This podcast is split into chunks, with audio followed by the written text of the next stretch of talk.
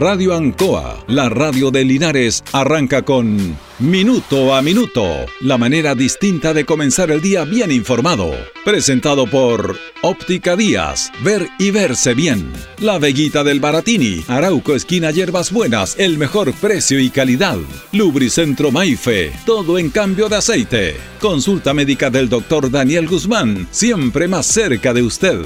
Y Panadería El Baratini, en Avenida Cardenal Silva Enríquez, al ingreso del nuevo amanecer. Aquí comienza Minuto a Minuto.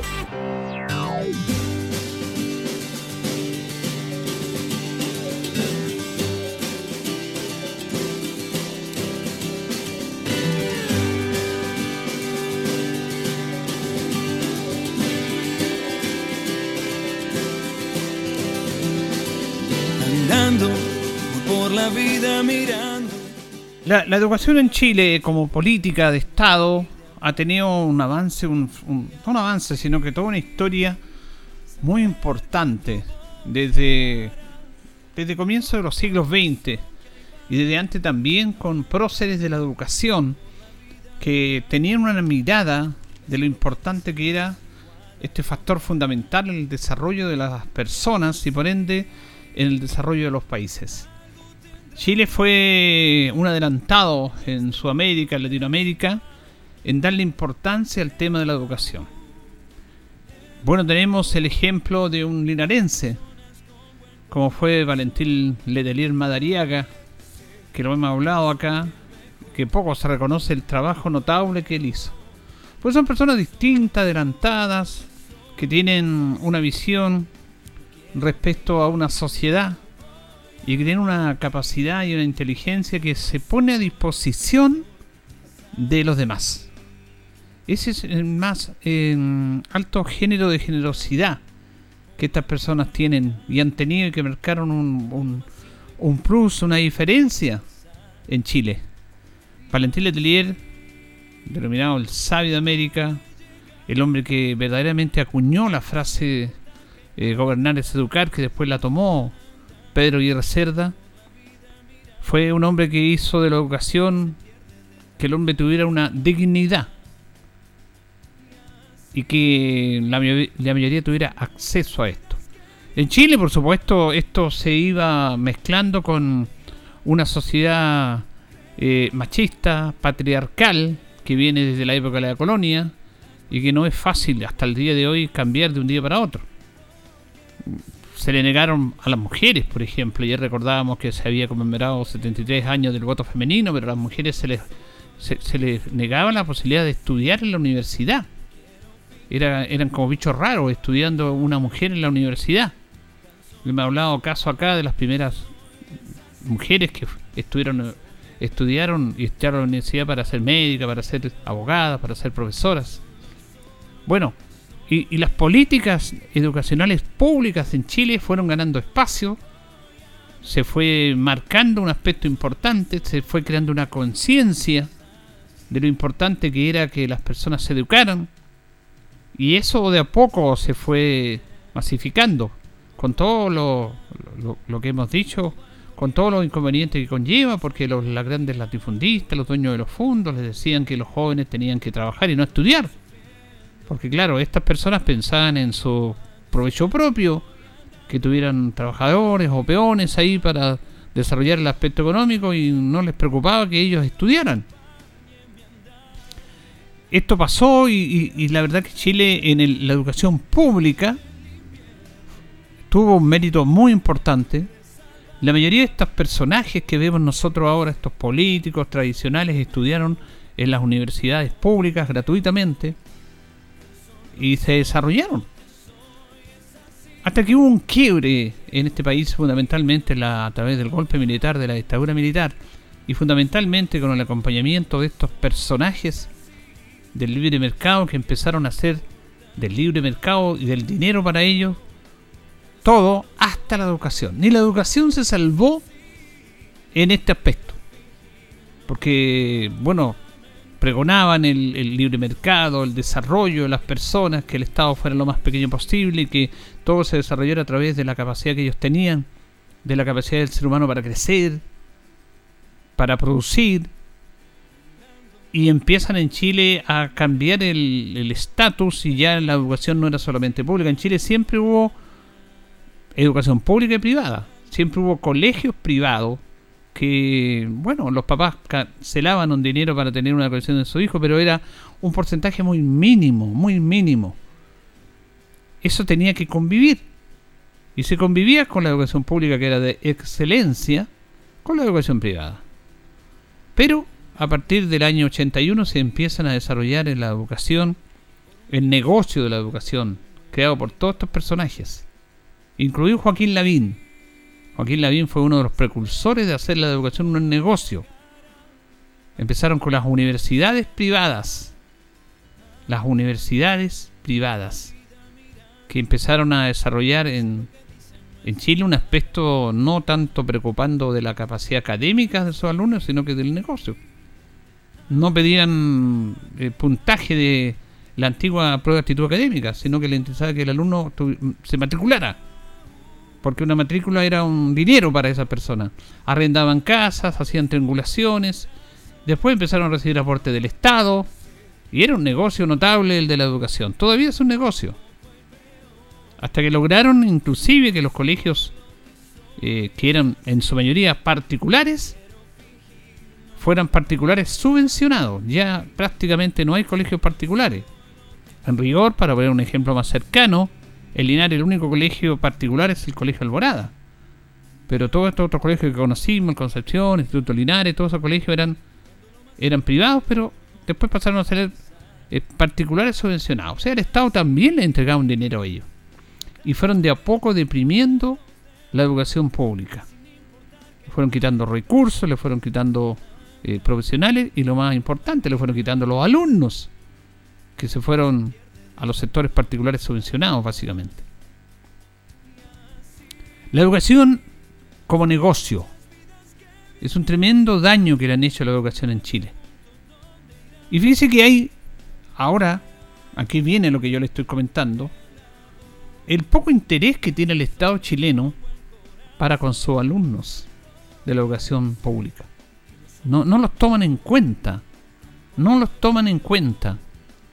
Hemos sabido nuevamente los resultados de ahora prueba de selección universitaria, con todos los inconvenientes que ha habido producto de esta pandemia, y se dan estos resultados. El otro día hablábamos de que las diferencias económicas influyen mucho en la formación, el inicio de los jóvenes, la familia, el sector, el apellido, influyen en desarrollar una mejor posibilidad de educación, cuando no debería ser eso. Debería ser la capacidad, la aptitud de los jóvenes, y no de dónde viene, cuánto tienen y qué familia provienen. Hasta en eso se hace una discriminación en Chile. En Chile. Eso se puede corregir, pero algún sector político de este país no lo quiere corregir. No lo quiere corregir. Hay muchas inequidades en este aspecto. Se ha avanzado en el último tiempo, fundamentalmente a través de programas de que tienen que ver con, sobre todo en el gobierno de Michelle Bachelet, que tiene que ver con la primera infancia.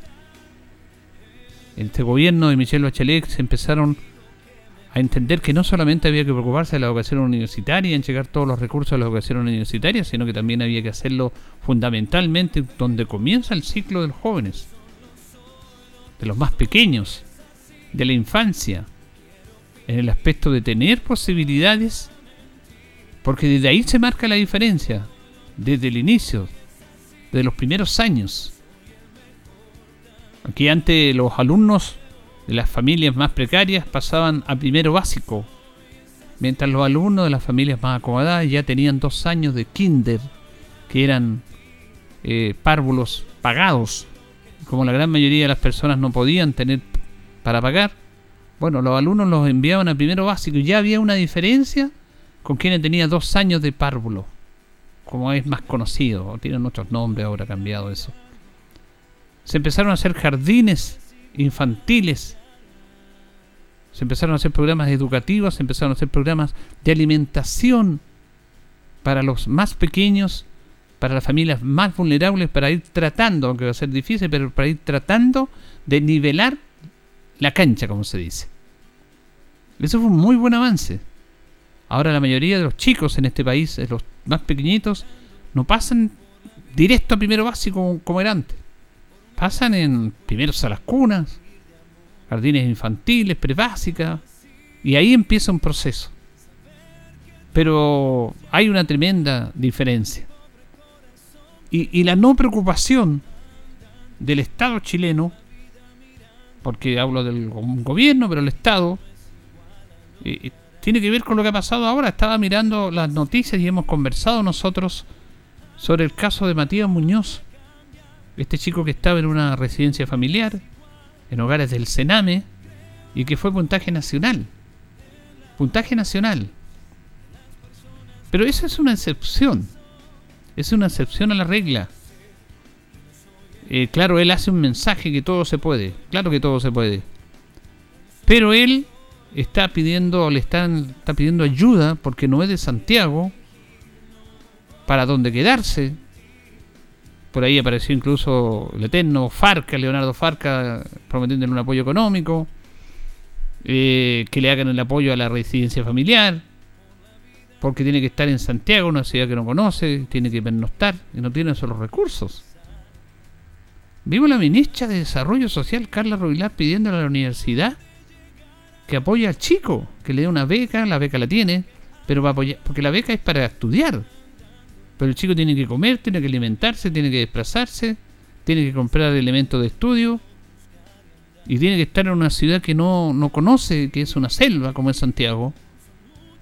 Entonces nos quedamos en eso. Entonces la ministra, el representante del gobierno, le piden a las universidades que por favor ayuden a este chico, que lo apoyen más. Bueno, ¿y el gobierno qué? Esto es realmente vergonzoso. Y que reafirma que el Estado chileno no está, no está ni ahí con los jóvenes precarios de este país.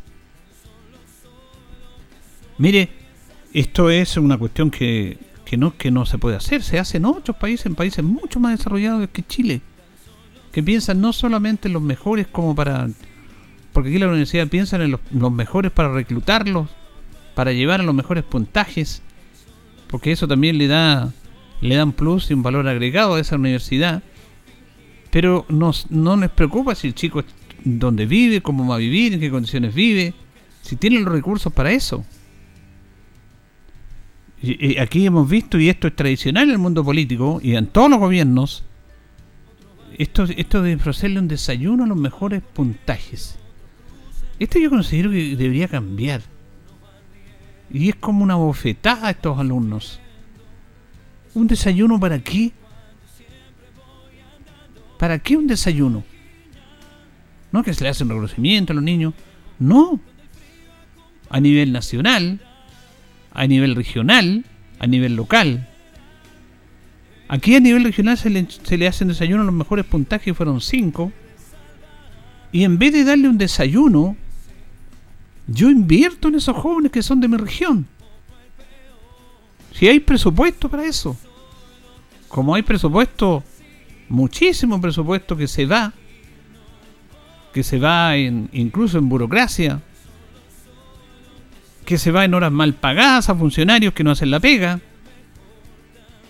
Saco recursos de mi presupuesto regional y le entrego un apoyo a estos jóvenes. ¿Cómo no lo van a hacer? Eso sí que es realmente apoyar a los jóvenes que tienen buen rendimiento. Eso es un apoyo real, tangible y efectivo, comprometernos con ellos. No darle un desayuno para la foto, que es algo que es tradicional y que no se quiere quebrar. Ese, ese, ese tema tiene que quebrarse, en el buen sentido de la palabra. Yo entiendo que hay un protocolo, yo entiendo que dicen, chuta, la autoridad está preocupada de estos jóvenes y les desea la suerte y los felicita y conversa y van los medios de comunicación y se sacan las fotos y hacen las cuñas. Es como que están utilizando a estos niños también para, para verse más políticamente que el interés real, que tiene que ver con que realmente se apoya a un joven para mejorar sus condiciones de estudio en una educación superior. Si, si, si es hasta algo lógico. Es algo elemental, pues. Porque si yo tengo alumnos buenos en la universidad, voy a tener mejores profesionales y voy a tener un mejor país, porque esos jóvenes van a hacer un aporte al país. ¿Cómo no quieren entender los políticos esta situación? ¿Cómo no, cómo no va a haber un presupuesto para apoyar a estos niños? Porque todo lo dejan para la universidad. Si lo, lo de la ministra es patético, pidiéndole a la universidad que apoyen a estos chicos. La universidad le va a dar beca y todo para que estudien gratis inclusive. Pero ¿qué hace el Estado chileno con la plata de todos nosotros? ¿Por qué no hacen un acto, un acto de real interés en preocuparnos de estos jóvenes? Que tenga que andar haciendo colecta este chico, que tenga que estar recibiendo apoyo para sus estudios, es una vergüenza para el país, es una vergüenza para las políticas públicas, es una bofetada a toda una historia de tradición, de calidad y de respeto de la educación pública que hicieron todos nuestros políticos anteriores, que tuvieron miles de defectos como los actuales. Si los políticos anteriores no fueron perfectos, tuvieron, se mandaron un montón de embarradas, pero tenían un norte, que eran políticas públicas para mejorar el nivel de los chilenos. Esa es la política. No políticas públicas para un sector determinado de esta sociedad. Y para la gran mayoría se colocan para la foto como que estamos preocupados de ellos porque les damos un desayuno. Eso realmente tiene que cambiar. Podremos esperar de este nuevo gobierno que cuando se den a conocer los puntajes nacionales, sus autoridades, no solamente las que designa este gobierno, no, no solamente le den un desayuno o eliminen el desayuno. Llámenlo y díganle, mira, tú tienes este recurso del Estado, tu carrera dura cuatro años, te vamos a dar doscientos mil pesos mensuales para que apoyes, cien mil, doscientos, trescientos, no sé, para que te ayude en tu carrera, para que tengas los elementos para comprar, para que puedas viajar, porque no son de tu ciudad, para que puedas desplazarte a las grandes ciudades, para que tengas que pagar el metro, para que tengas que comprar tus alimentos, para que te alimentes bien.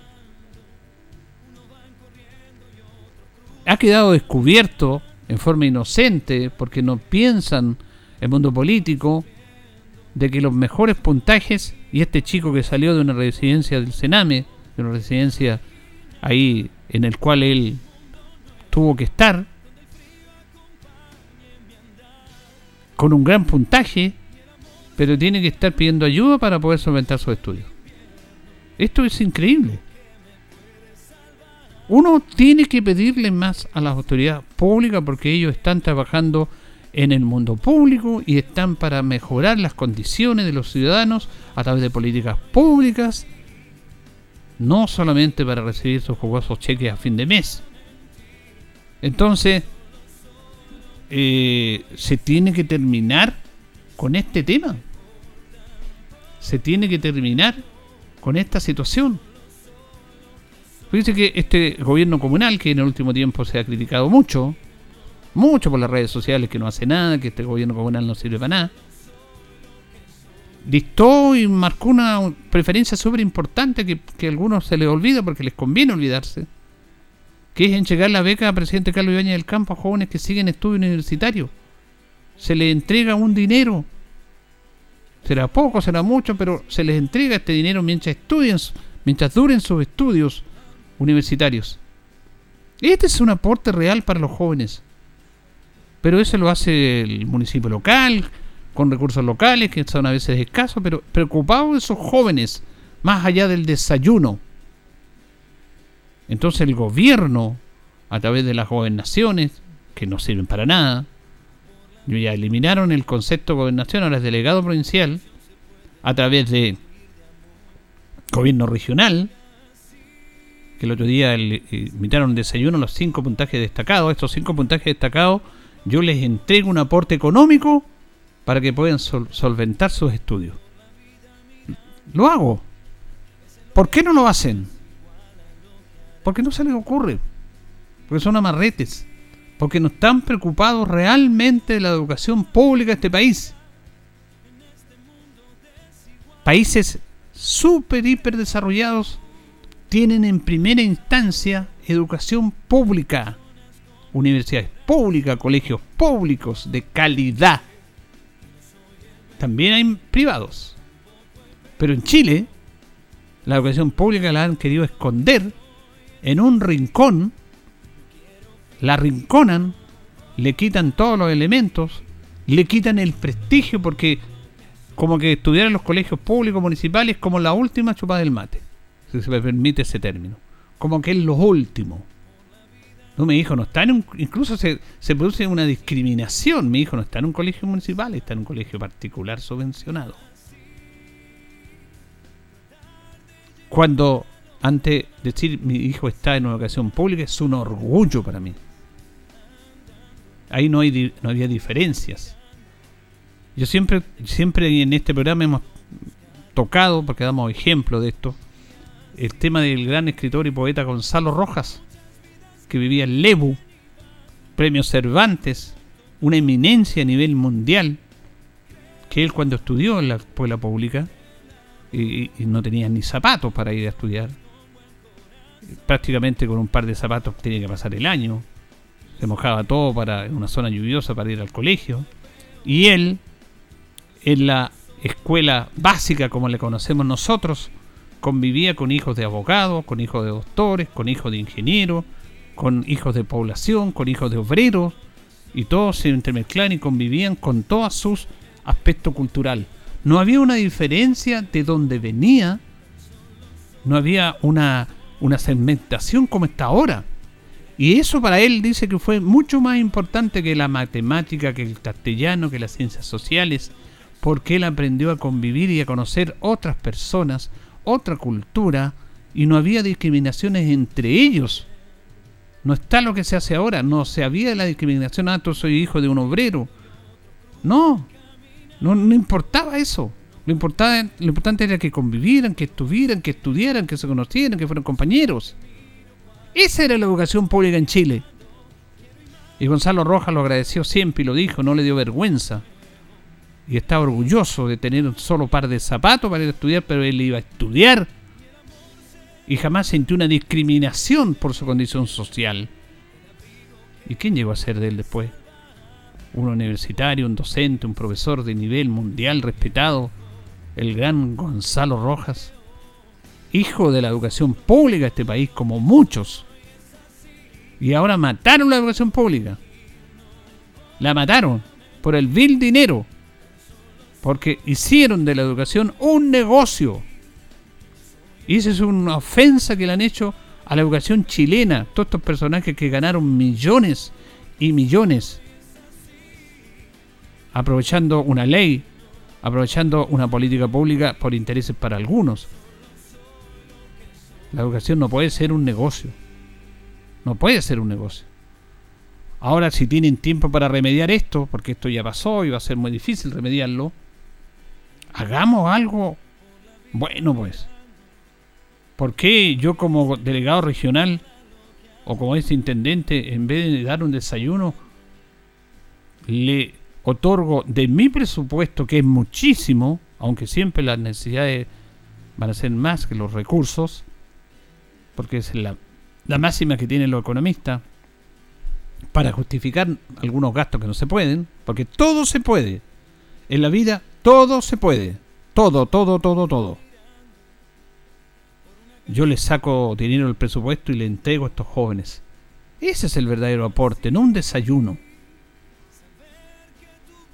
Nos da, nos da pena ver a este chico, puntaje nacional, pidiendo ayuda para estudiar en la universidad, teniendo los mejores puntajes. La universidad le da la beca gratis, pero el chico tiene que estudiar, tiene que vivir, tiene que convivir, no tiene los recursos. Sí, miren de dónde viene. Entonces, a lo mejor otros chicos como Matías Muñoz, ¿qué se van a incentivar para estudiar más y decir que voy a quedar igual a estar pidiendo plata? Ese es el concepto que debemos entender y no el concepto de reaccionar ante hechos, porque después vemos que los chicos delinquen, toman droga, saltan. Y lo que hacemos es lo más fácil, pues. Apuntarlos con el dedo.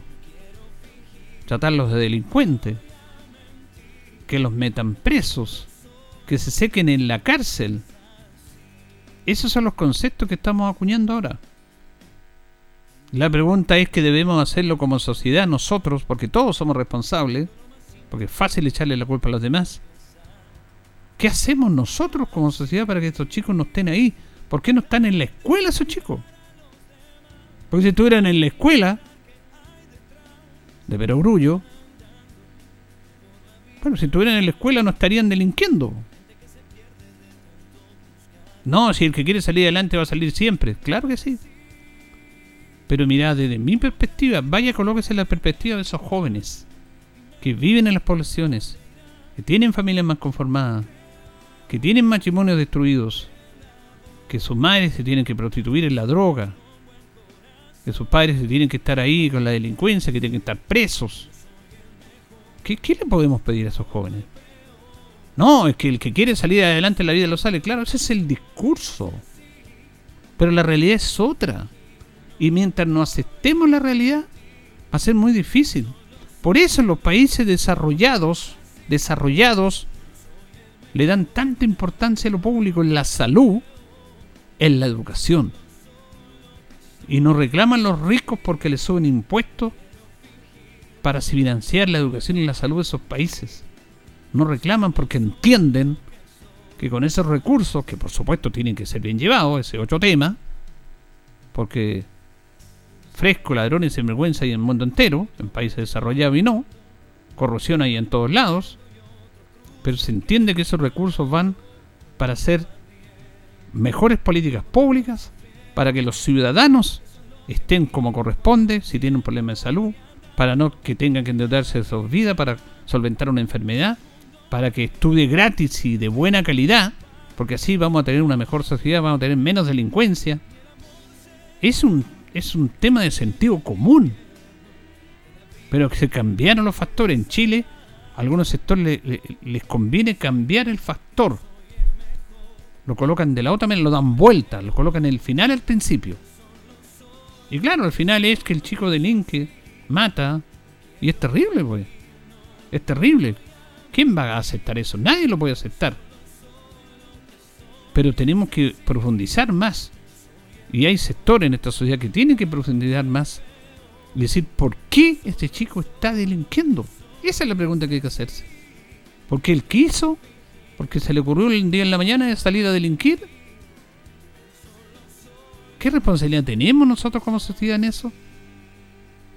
Que un chico que salió prácticamente de la nada, en un hogar de residencia del Senami, tenga un puntaje nacional, pero que tenga que pedir ayuda para solventar su carrera. Nos empezamos a explicar por qué estamos como estamos. Que los chicos que tienen el mejor puntaje a nivel nacional, a nivel en, en las regiones, se les invita a tomar un desayuno y no se les entregue una cuenta de ahorro para que puedan solventar sus estudios. Cuando se empecemos a pensar en grande, vamos a cambiar. Va a cambiar esta sociedad. Mientras pensemos en chico, pensemos en minoría, pensemos para algunos privilegiados de esta sociedad, vamos a seguir como estamos. Y después no nos podemos quejar. Señoras y señores, estos comienzos con valor agregado de minuto a minuto en la Radio Ancoa son presentados por Óptica Díaz, que es ver y verse bien. Óptica Díaz es ver y verse bien. Usted ya nos conoce, somos calidad, distinción, elegancia y responsabilidad. Atendido por un profesional con más de veinte años de experiencia en el rubro. Convenios con empresas e instituciones. Marcamos la diferencia. Óptica Díaz es ver y verse bien.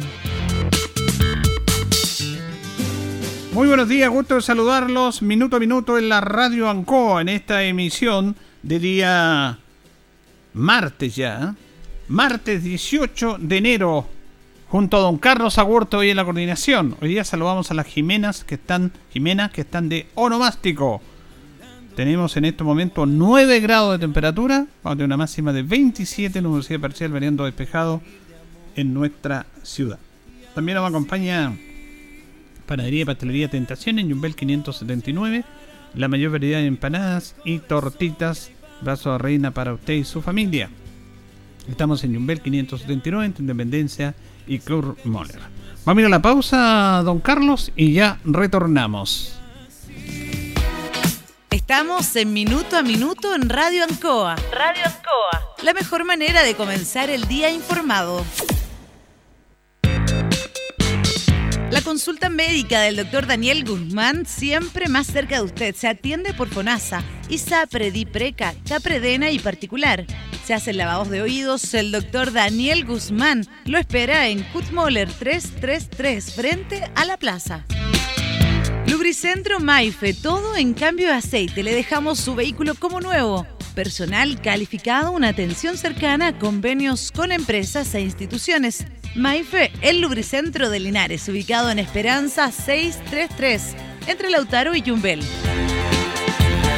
La Panadería del Baratini, el mejor pan, tortas, pasteles, brazos de reina de nuestra propia elaboración. Abarrotes, cecinas, frutas y verduras. El mejor precio y la mejor calidad. Lo esperamos en Avenida Cardenal Silva Enríquez, al ingreso del Nuevo Amanecer. Estamos a su servicio. Óptica Díaz, es ver y verse bien. Usted ya nos conoce, somos calidad, distinción, elegancia y responsabilidad. Atendido por un profesional con más de veinte años de experiencia en el rubro. Convenios con empresas e instituciones. Marcamos la diferencia. Óptica Díaz, es ver y verse bien. Vamos a compartir una nota con la gobernadora eh, Cristina Bravo, porque eh, se reunieron con el presidente electo, los gobernadores de eh, La Moneda, y también fundamentalmente para ver las políticas de trabajo que van a tener. Van a ver sobre todo la figura del delegado presidencial regional, que va a ser muy muy importante en este aspecto. Eh, le pidieron al presidente electo que en este nuevo eh, gobierno la figura del delegado cumpla el rol que corresponde y que, bueno, deje elaborar las políticas fundamentalmente económicas de desarrollo a los gobernadores y gobernadoras electas. Y también conformaron la Asociación de Gobernadores a nivel nacional. Escuchamos a la gobernadora Cristina Bravo. Bueno, la verdad es que estamos muy contentos porque no solamente nos reunimos con nuestro presidente electo, sino que también hoy día conformamos formalmente la Asociación de Gobernadores Regionales. La verdad es que el presidente electo ha reafirmado su compromiso con las regiones, con la descentralización, y él está muy dispuesto a acoger los puntos que nosotros le planteamos en distintas materias, algunos traspasos de facultades, el tema presupuestario y, por cierto, tener un poco más de flexibilidad, y nuestro compromiso es austeridad con el presupuesto del año dos mil veintidós. Ahí estaba entonces la gobernadora en relación a, a este tema, al tema de esta reunión que tuvieron con el presidente electo. Y la labor, recordemos que el once de marzo asume el presidente electo, eh, asume el nuevo parlamento, también nuevos integrantes de los gobiernos regionales, que hay algunos cambios en los gobiernos regionales. Recuerden que hubo elecciones, la mayoría, algunos la mitad fue reelecto, otros hay nuevos eh, consejeros regionales, y en todo un tema para el desarrollo de la descentralización también, que es una política que, que planteó el... el el presidente electo Gabriel Boris. Así que esto me parece bien, me parece positivo. Fíjese que está viendo algunas informaciones también en relación a que un grupo de comerciantes de la calle Brasil están no están de acuerdo con el nombre del cambio de la calle, que de repente se, se tradujo en una moda esto, ¿eh? Se tradujo en una moda. Nosotros siempre vamos a defender el cambio de nombre de calle, de esta calle. En, en una estructura, en una política, no solamente de esta calle, de otras. Además, no tiene nombre común. No es que se haya reemplazado un nombre común por otro nombre común, que ahí podríamos debatir. Y tampoco no hay argumentos para decir por qué no quieren quieren seguir tal como está nomás. Incluso en estas declaraciones que hemos escuchado, visto, eh, algunos no tienen idea quién fue Alberto Camalés. Ellos están reclamando quién, y dicen ¿quién fue este señor? Bueno, ahí estamos mal, po. Si usted me da un argumento claro, preciso, que puedo no estar de acuerdo con usted, pero un argumento podríamos conversar. Pero cuando se dice, no, queremos que la calle siga con el mismo nombre, ¿no? Y no sabemos quién fue este señor. Bueno, eso es desconocer la historia de nuestra ciudad, po. Ahí estamos mal. No estamos pensando en lo colectivo, en la identidad. Estamos pensando en algo, como decía al principio, en estar siempre en lo mismo, acostumbrarnos a lo mismo. No queremos cambio. Nos molestamos porque queremos, no queremos cambio. ¿Qué daño va a hacer el cambio de nombre de esta calle Brasil? ¿Qué, qué daño va a hacer? Todo lo contrario. Es reconocer a una persona que no solamente se dedicó a ser empresario y ganar plata, porque él tenía empresas, grandes empresas, la curtiembra acá, se dedicó a servir a su ciudad. En los tiempos cuando los alcaldes no recibían sueldo, lo hacían por el bien de la comunidad. Hizo un montón de obras de adelanto para Linares. Fue clave en, el, en muchos adelantos para la ciudad de Linares, Alberto Camalés. Si fue recibido o fue reelegido siete veces alcalde, por algo sería. Porque la gente sentía un respaldo, un respeto hacia esa figura que no puede pasar desapercibida. Entonces cuando con uno entiende todo y entiende todos estos temas, porque no, a algunos no les gustan los cambios, se ponen nerviosos con los cambios y sacan argumentos que hay cosas más importantes que hacer que cambiar el nombre de una calle. Claro que sí, po, pero no enchemos en esa discusión po, o en ese debate. Eso no, no tiene sentido. Eso es básico. Uno tiene que pedir a los ciudadanos a altura po. Entonces no, que queremos que siga la calle Brasil porque nos gusta el nombre nomás po. No queremos que se cambie. Y algunos ya aparecen en no nos consultaron. ¿Qué habla de participación si la ciudadanía no participa en nada? No participa en la junta de vecinos, no va a los consejos, no ve los consejos por televisión. ¿Qué? Participa cuando les conviene algún hecho puntual y preciso nomás. Así que no hablemos de participación ciudadana porque nuestra participación es nula. Para eso están nuestros representantes que lo eligieron ustedes, que son los que representan a la comunidad, como es el Consejo Municipal, porque de acuerdo a la estructura de participación, bueno, ahí están representadas la participación de todos nosotros en el Consejo. A lo mejor ni siquiera votaron también. Entonces, respetando eso, que uno entiende eso, no hay argumentos para decir por qué no. ¿Por qué no nomás? Que siga el nombre tal como está. ¿Y por qué no cambiarlo? ¿Qué tenemos Brasil nosotros? ¿Qué, qué tenemos? ¿Por qué se le puso ese nombre? ¿Por qué tenemos Brasil?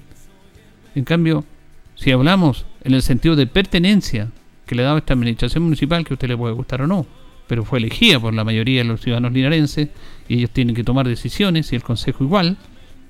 Bueno, se determina hacer un cambio en muchos aspectos, en muchos nombres de calles que no son nombres comunes.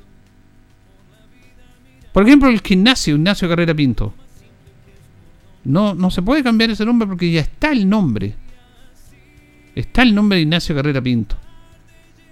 Se cambiaría un nombre por otro. A usted le puede gustar o no, pero Ignacio Carrera Pinto fue un héroe chileno que dio la vida por, por tu país. Pues. No nació acá, pero dio la vida por tu país. Independencia. Tampoco se puede tocar ese nombre, porque solamente el nombre conlleva... ¿Qué, qué me dice usted? Pues Independencia, qué mejor. O'Higgins, Manuel Rodríguez. No nacieron aquí, pero son parte de la historia de este país, pues. Y esas calles no se pueden cambiar su nombre. Pero Brasil, ¿por qué no? ¿Y por qué no ponerle un hombre que vivió, que tuvo su negocio, que dio trabajo, que fue alcalde por siete veces, que de acuerdo a lo que dicen los historiadores ha sido uno de los mejores alcaldes de esta ciudad? ¿Por qué no ponerle el nombre? Bueno, ahí está el debate. Pero ya esto se va a plasmar el, en marzo próximo. Vamos a mirar la pausa, don Carlos, y ya continuamos. Solo, solo que soy es así. No quiero fingir. La hora en Ancoa es la hora. Las ocho y treinta y ocho minutos. Atención, se arriendan tres departamentos, dos de ellos para tres personas y un departamento hasta para cuatro personas. Mayores informaciones, llamar al nueve nueve cero, treinta y uno, doce, cuarenta y cuatro. Han sido tiempos difíciles, de incertidumbre, porque las ventas han bajado, hemos tenido miedo y preocupa no saber cuándo las cosas mejorarán. La pandemia nos ha afectado a todos. Me acerqué a OrienCop buscando una solución y mi sorpresa fue enorme. Entendieron de inmediato mi situación y juntos buscamos la mejor alternativa para salir adelante con mi negocio. Reactiva tu negocio con OrienCop. Solicita tu crédito microempresas de catorce millones en cuarenta y ocho o sesenta cuotas con una tasa súper baja. OrienCop, Cooperativa de Ahorro y Crédito. Si es del Maule, es bueno. Atención, maulinos de corazón, te invitamos a sumarte a esta campaña de empatía regional Prefiero el Maule. Prefiere comprar productos y servicios de nuestra región y así nos ayudamos entre todos. Yo prefiero el Maule. En redes sociales utiliza los siguientes hashtags: hashtag Prefiero el Maule y hashtag Empatía Maulina. En Casino Marina del Sol, los jueves son de descuento. Así es, todos los jueves, entre las dieciocho y veintiuna horas, ven a disfrutar con un cincuenta por ciento de descuento en todas nuestras hamburguesas. Y eso no es todo. Además, te llevas un shop de cerveza Heineken de regalo. No te lo pierdas. Ven a probar nuestras ricas hamburguesas a mitad de precio. Más información en marina del sol punto c l. Casino Marina del Sol, juntos, pura entretención. En C G E nos preocupamos por tu seguridad. La intervención de medidores o las conexiones directas a la red eléctrica pueden provocar graves accidentes, interrupciones del servicio y variaciones de voltaje con quema de tus electrodomésticos. Este es un delito realizado por bandas organizadas. Te invitamos a denunciar de manera anónima a las bandas que ofrecen conexiones fraudulentas enviando un correo a denuncias arroba c g e punto c l o en nuestra página web c g e punto c l. Cuida a tu familia y vecinos. Denuncia a quienes te ponen en peligro. C G E, juntos por tu seguridad. Escuche bien. Nuestra salud emocional es muy importante. No lo tomemos a la ligera. Una ansiedad, depresión, estrés, tratados a tiempo, es nuestra mejor decisión. Agende hora para su terapia con la psicóloga Leslie Espinosa, destacada profesional con atención online o presencial. Reservas al WhatsApp más cinco seis nueve, cuatro cero cinco ocho, tres cinco ocho nueve. Vivamos con toda nuestra potencialidad. Soy José Morales del Valle de Caliboro. Participando en la red de prevención comunitaria, aprendí que el trabajo en equipo es la mejor forma de enfrentar cada temporada. Pero todo el trabajo y esfuerzo que realizamos durante el año se puede perder con conductas irresponsables de personas que pasan por el sector, que no son de acá. En un incendio no solo se quema el bosque, también mueren animales o se quedan muy malheridos. Y lo peor de todo, también mueren personas, y para evitar eso debemos trabajar en equipo y de forma permanente. Todos podemos ser parte de la Red de Prevención Comunitaria. Búscanos en Facebook e Instagram como Red de Prevención Comunitaria y aprende con nosotros a prevenir incendios. Nublado o despejado, en la mañana, al mediodía y en la tarde. Protégete de lo que no ves. Más del ochenta por ciento de los cánceres de piel se producen por la sobreexposición al sol. Utiliza protector solar contra radiación U V A y U V B tres veces al día. Evita la exposición solar entre las once de la mañana y las cuatro y media de la tarde. Prevenir el cáncer. Cuanto antes, mejor. Un mensaje de la Asociación de Radiodifusores de Chile, ARCHI, y Fundación Arturo López Pérez. Vigésimo Campeonato Nacional de Cueca Senior Linares dos mil veintidós. Todo Chile se reúne en Linares en aras de nuestra danza nacional. Días diecinueve, veinte, veintiuno y veintidós de enero, veinte horas, Alameda Valentín Letelier, costado Casa de la Cultura. Organiza Agrupación Cultural Inapilén. Colabora Casa de la Cultura Municipal. Proyecto financiado por el Fondo Nacional de Desarrollo Cultural y las Artes, Fondar Regional dos mil veintiuno y la Corporación Municipal de Linares. Danza, música, artesanía y comidas típicas. Vigésimo Campeonato Nacional de Cueca Senior Linares dos mil veintidós, del diecinueve al veintidós de enero, veinte horas, Alameda Valentín Letelier. Le esperamos.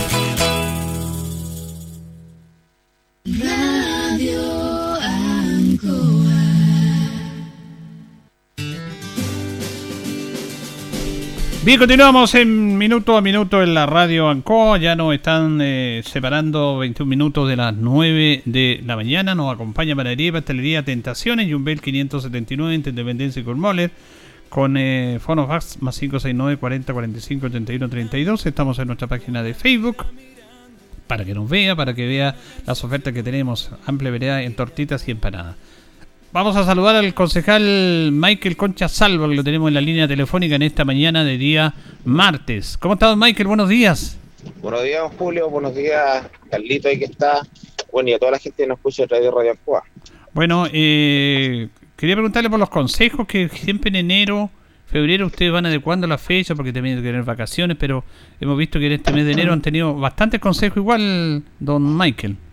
Sí, sí, sí, mire, más allá que sean vacaciones, un poquito más de darle que la gente, los concejales puedan tener un, un espacio también para compartir en familia. Yo en lo personal, eh, uno sigue trabajando igual, ahora mismo tengo que hacer unos trámites en la municipalidad para unos vecinos y, y esto no para, pero al final la, la, la, las necesidades son siempre, no cuando uno solamente está en consejo. Este viernes tengo entendido que tienen consejo extraordinario. Eh, lo más probable es, ya nos anunciaron que tenemos un consejo extraordinario con el tema del ajuste presupuestario eh, dos mil veintidós, pero eh, es, un, es un consejo extraordinario que lo más probable es que el día de mañana tengamos otro. Además, eso no va a ver las necesidades de, del funcionamiento municipal, así que ahí tenemos que estar atentos, ¿no? Así que más allá de las vacaciones, entre comillas, no, no son tan así, en realidad. Eh, usted es miembro del, de la Comisión de Cultura, ¿cierto? Sí, don Polo, soy presidente de la Comisión de Cultura. Nosotros hemos hablado acá, hemos conversado este tema en nuestro programa, y independiente de la pandemia, que es entendible, eh, poco movimiento que hay en el Teatro Municipal, Instituto Cultural. Eh, la pandemia no puede ser excusa para no hacer actividad, hicieron llegaron unos proyectos de ley, hay poco movimiento que hay, y esto se ha sumado a algunas agrupaciones culturales también en relación a, a la preocupación que hay en este aspecto. ¿Cuál es su posición respecto a eso, concejal? Creo que estamos al debe, don Julio, eh, en lo que se refiere al teatro. Sí, estamos hablando teatro. del teatro eh, estamos al debe porque eh, vimos en el, el periodo dos mil veinte dos mil veintiuno que muchos eh, eventos culturales se hicieron vía online. Teatro Regional del Maule hizo muchas actividades. Nosotros de una u otra manera hicimos algo, pero no como se hubiese querido. La pandemia afectó a todos, a todos, el tema laboral, psicológico, eh, y la cultura ayuda mucho el tema mental, eh, al escape, eh, en temas de... de de angustia que se encontraba mucha gente. Yo creo que la actividad cultural servía demasiado. Y la verdad, las cosas, y una autocrítica, se hizo muy poco, la municipalidad invirtió muy poco en lo que es el tema cultural. Hay un daño que el teatro ha tenido desde su inauguración, desde el dos mil diez, más o menos, por ahí, o dos mil once cuando se inauguró, ya no recuerdo bien. Pero esto que pretendía ser la lumbrera del Maule Sur, hoy día está en penumbra. Eh, falta eh, una inversión potente en el teatro municipal, en toda su área, iluminación, en audio, entregar una parrilla programática eh, mensual, sobre todo en la época estival que hoy día nos encontramos. No toda la gente tiene los recursos para salir a, a, a pasear, aunque sea aquí cerca. Hay mucha gente que se queda dentro de la ciudad, eh, y no hablo solamente ahora en pandemia, don Julio. Siempre lo, yo siempre he planteado esta necesidad de cuando han llegado los turistas, en tiempo normal llegaban los turistas, mucha gente se quedaba, iba para el campo, eh, disfrutaba, después volvía a la ciudad, estaba un tiempo, dos o tres días en la ciudad y no se encontraba con nada, pues no, no había ninguna actividad artística y cultural para que poder disfrutar. Tenemos mucha gente que nos viene a visitar desde la quinta región, de la, de la octava también, y esa gente ve que Linares es muy pasivo en ese aspecto, en el ámbito cultural. Se hacen actividades, pero son las mismas organizaciones sin fines de lucro que de, a punta de esfuerzo hacen algunos tipos de actividades, pero la municipalidad, la que es llamada a, a promover eh, los espacios artísticos culturales, eh, se queda en stand-by. No solamente se tiene que hacer actividad artística y cultural en los sectores rurales, que es, es sumamente importante potenciar la, las zonas rurales, pero también la ciudad también necesita eh, una visión cultural distinta. Tenemos mucha gente mayor que, que no sale y prefiere salir al centro, ir a sentarse a la plaza, pero distinto es cuando tenemos actividades culturales, tanto en el teatro, para diferentes rangos etarios, desde los niños hasta los más grandes. Deberíamos tener una parrilla programática anual y potenciar lo que es el teatro municipal, que este teatro se transforme en el epicentro cultural del Maule Sur, así como lo, hoy día lo trabaja Curicó, como lo trabaja San Javier, que tiene un teatro sumamente chiquitito, pero con mucha vida, con técnicos, con personal preparado en, eh, en, en esto para que puedan eh, trabajar idóneamente. Las personas que tenemos que prepararlas, hay que capacitarlas, tenemos, si nos, eh, nos falta más personal, en ese aspecto creo que estamos al debe. ¿Usted le ha planteado esta inquietud al alcalde? Innumerables veces, don Julio, lo hemos planteado con el consejo anterior, lo planteamos en este consejo, un informe técnico del, del estado del teatro municipal, pero nos quedamos solamente pedir informe, porque al final del día quien tiene la voluntad y quien te, y pone los recursos para la inversión para el teatro no, solamente, no, no es precisamente el concejal o los concejales. Aquí tiene que haber una voluntad política que nazca desde, desde la cabeza, que, que en este caso es quien guía los destinos de la ciudad. Entendiendo, entendiendo, don Julio, que hoy día tenemos muchas prioridades.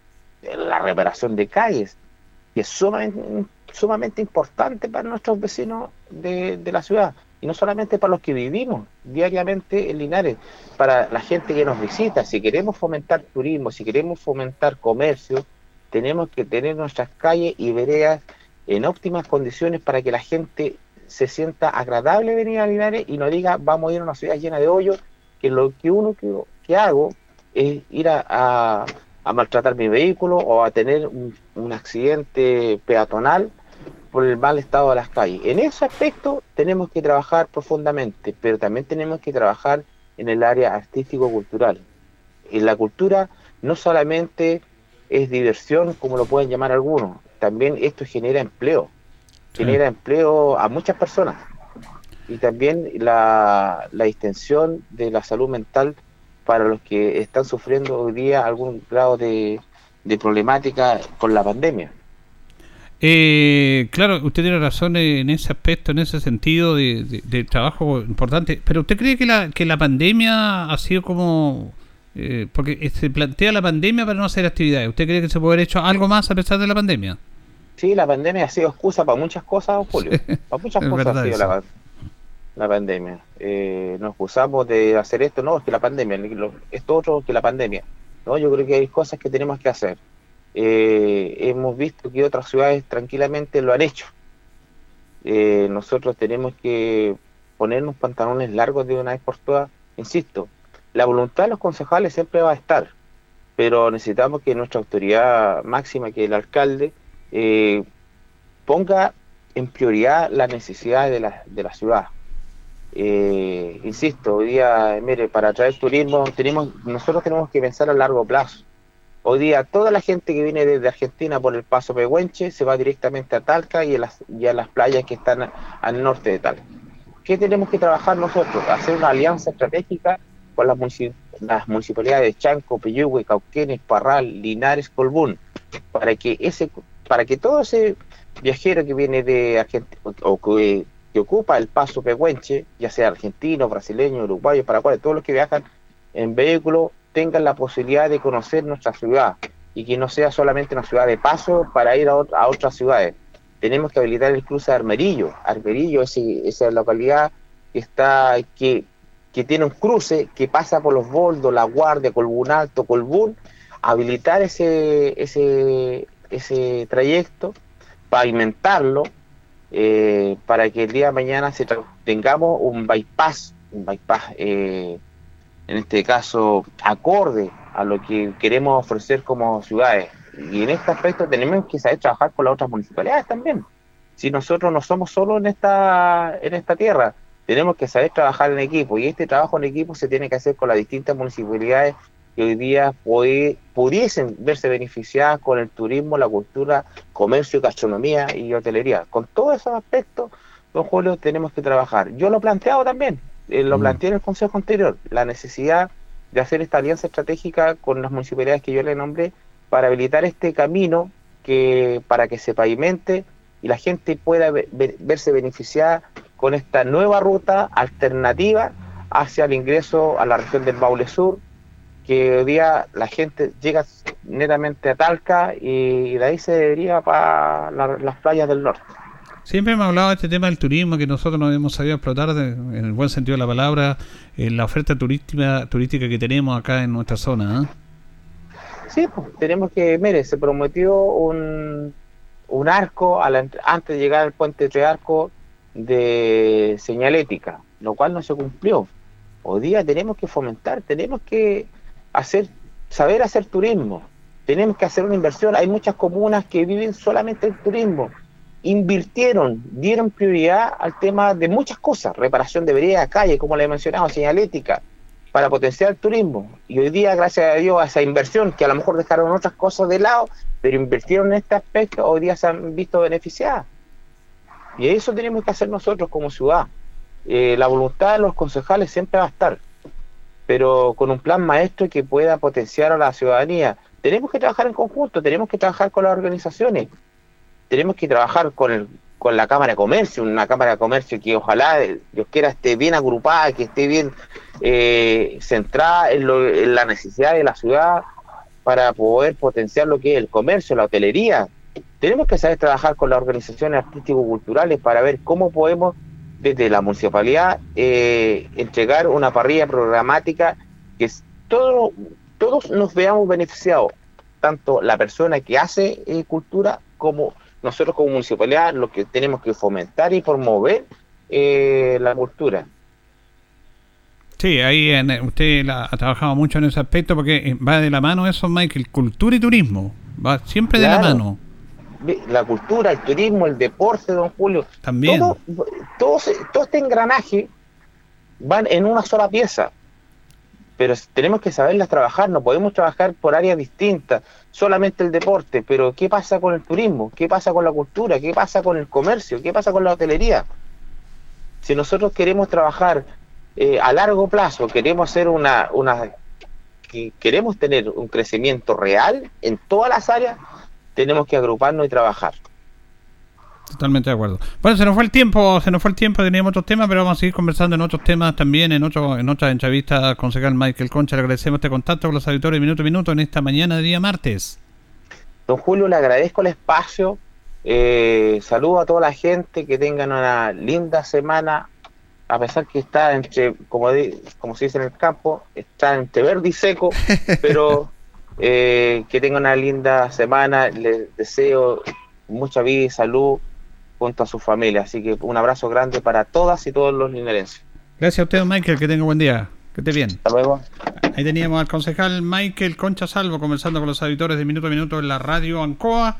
Eh, tiene razón él, la verdad que el Estado siempre, la Comisión de Cultura, el nombre dedicado al, al turismo, defender nuestras tradiciones, y claro, el tema del, el del teatro que se quedó, que se quedó es cierto, lo hemos conversado en nuestro programa también, la otra vez hablábamos de un proyecto, y todo por online, todo por online, tratar de, de mover menos, si, si no se puede por espacios en espacios cerrados hacer cosas, se puede hacer al aire libre, se puede hacer al aire libre, tenemos una linda alameda, tenemos una plaza, y la plaza a veces está destinada también a temas de colocar negocios, eh, kioscos, para actividades está bien, para el tema del comercio, pero para la cultura, para el ciudadano común también puede ser perfectamente, pero eso tiene que ver con la iniciativa de las personas que están a cargo de estos temas, porque la pandemia no puede ser una excusa para todo, si no todos nos encerramos y nos quedamos en la casa nomás.